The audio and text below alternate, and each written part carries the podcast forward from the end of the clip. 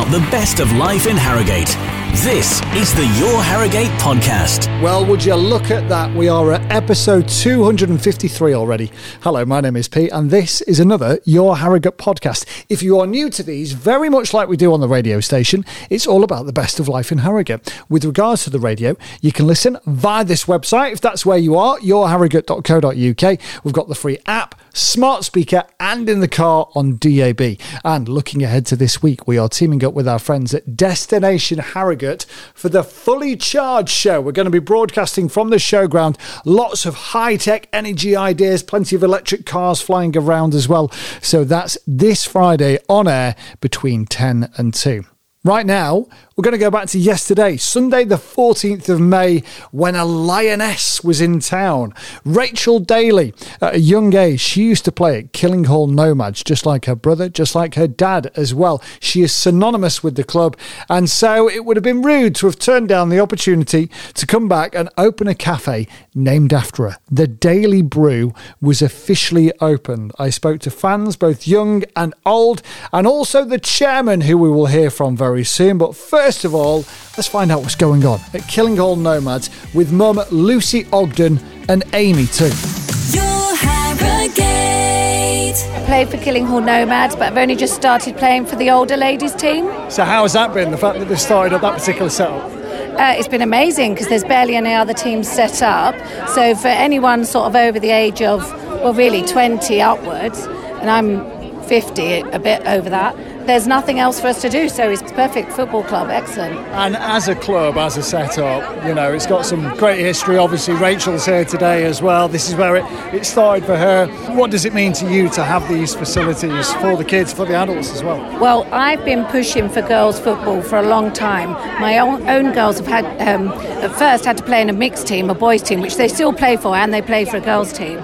And of course, Rachel Daly and all the Lionesses have pushed forward the whole women's football agenda. So then, for people in my era, girls' football was never offered. We had to play with our brothers or we were banned from playing. And now it's opened up to everyone. And it's brilliant. And what does it mean to everybody to have Rachel back here today? Amazing, because she's a brilliant figurehead for girls' football, for girls' right to play sport, and just amazing for the community. So we've just started. My daughter Isabella's five, and she's been practicing with them for about six weeks now. So they've uh, they're trying out like a reception age team um, with the view to hopefully going into the under sixes come September. So it's really nice. There's only three or four girls. It's quite boy dominated. So it's nice that it's positive in the older ages for girls. And, and how have you seen kind of Isabel re- react to it and the, the well, benefits? we were here in the pouring rain two weeks ago and she was happy, so I think that's a Oh, good wow. sign.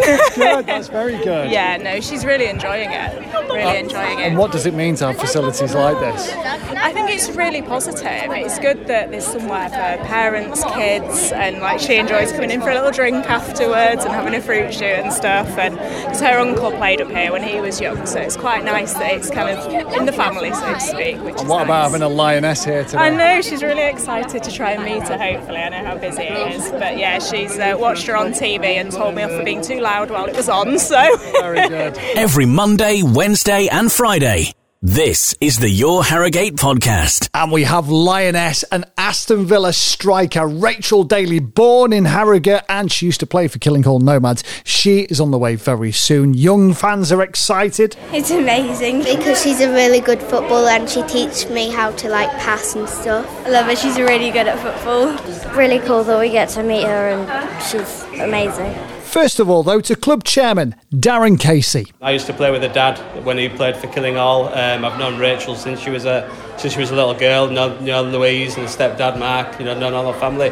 For her to come here today and open the open the cafe is just fantastic, really. Because I know she's very busy with Aston Villa and obviously going off to the World Cup very shortly. So the fact that she's you know taken a, an hour or so to come and do this is just brilliant, really. Yeah. And how proud are you to be part of this setup and to see somebody like Rachel shoot to stardom? it's amazing, really. It's just been the reaction when you know Rachel won the uh, Euros last year. You know, more and more girls started coming to the club and you know joining football in general. It was just just brilliant.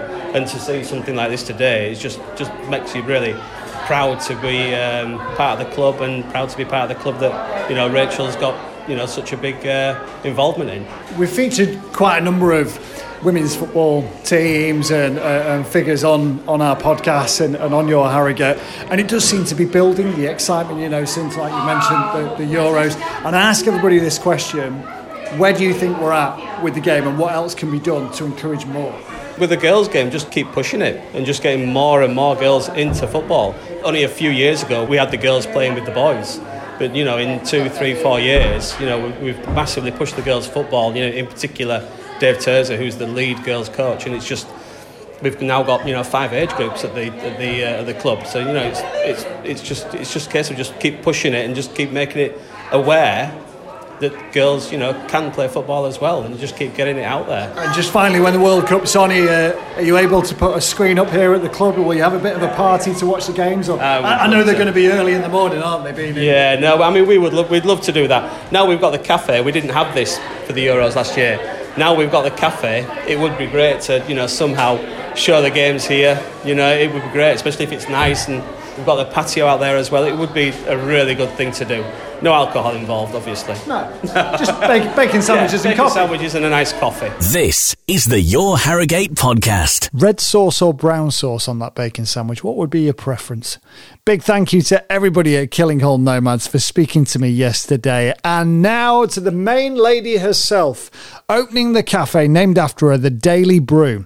Here's Lioness, Rachel Daly.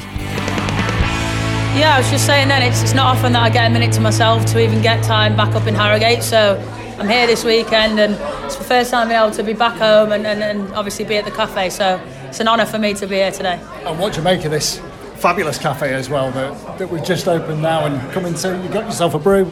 Yeah, it'd be rude not to, wouldn't it? When I was last here, it was a meeting room, this room. We spent many a days in the meeting room. I think there was literally just a kettle.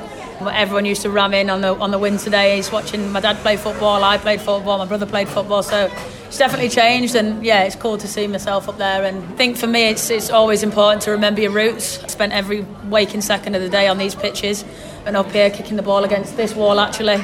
Um, so yeah, so for me to be here today and, and give back anything, like I said, to Killinghall Nomads is, is a great honour and a pleasure for me to do. And how proud are you to be part of a legacy that is still growing? It's encouraging, particularly young women, into the game. It's just getting better and better. Yeah, definitely. I think obviously with the win in the summer, the surge of, of females, especially playing football now, is, is massive. When I played for Killinghall Nomads, I think we formed the team when I started playing. Just too old to play for the boys' team, and there was about eight of us that would play and rallying around the troops trying to get girls involved. And you can see today out, outside how many girls are playing, even just at Killinghall. So yeah, it's, it's growing, it's developing, and you know that's what we continue to aspire to do and inspire the nation, inspire the next generation of kids coming through.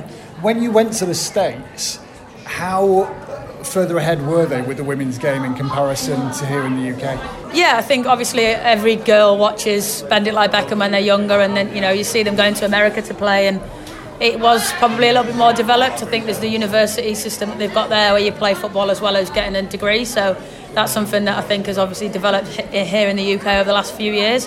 And I think the league, the WSL here, is, is probably the best league in the world. I'm fortunate enough to be able to play in that uh, every day. So I think yeah, definitely on the right track. It's very different. I wouldn't like to compare the two, but yeah, I think the UK is, is a great place for women's football at the minute. Well, you're storming it at Villa at the moment. How's it been settling into the group and getting all the goals and on course for the Golden Boot maybe as well? Yeah, it's uh, Villa's a great club. I was, was really happy to sign for them. You know, I spoke to a few clubs on my way back, and you know, I think the three-year plan and the the project that Carla had at Villa was something that I wanted to be a part of, and I'm enjoying my football, and I think that everyone can see that. You've got two games left. You've got Liverpool, you've got Arsenal as well. Are your eyes firmly on that Golden Boot, or is it just, just about the team? I mean, yeah, any individual accolade is great, but I think I think the Golden Boot is something that the team it represents the team as well. So yeah, it might be an individual award for me if I was to go on and win it, but I wouldn't have got those goals if it wasn't for my team and, and the work that we've put in every single day. So it'd be an honour for the club to get that award. And it'd be rude not to ask you about, about England. Now you've been doing so well in front of goal for Villa. Are you expecting to, to feature up front for England? You're not going to go to left back once again? I don't know. That's the manager's decision. Um, I say this in every interview I do. I'll play anywhere to play for my country. So um, we'll see.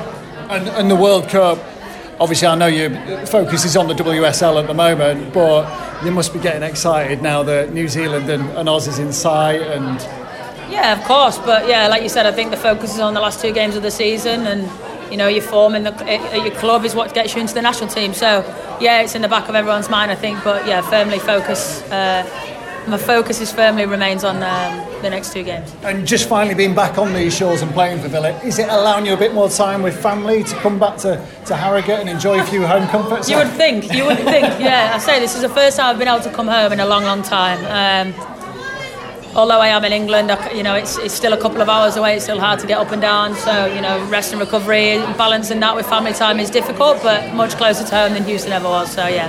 Well, pleasure to meet you and, uh, and keep up the good work Thank as well. you. Thank you.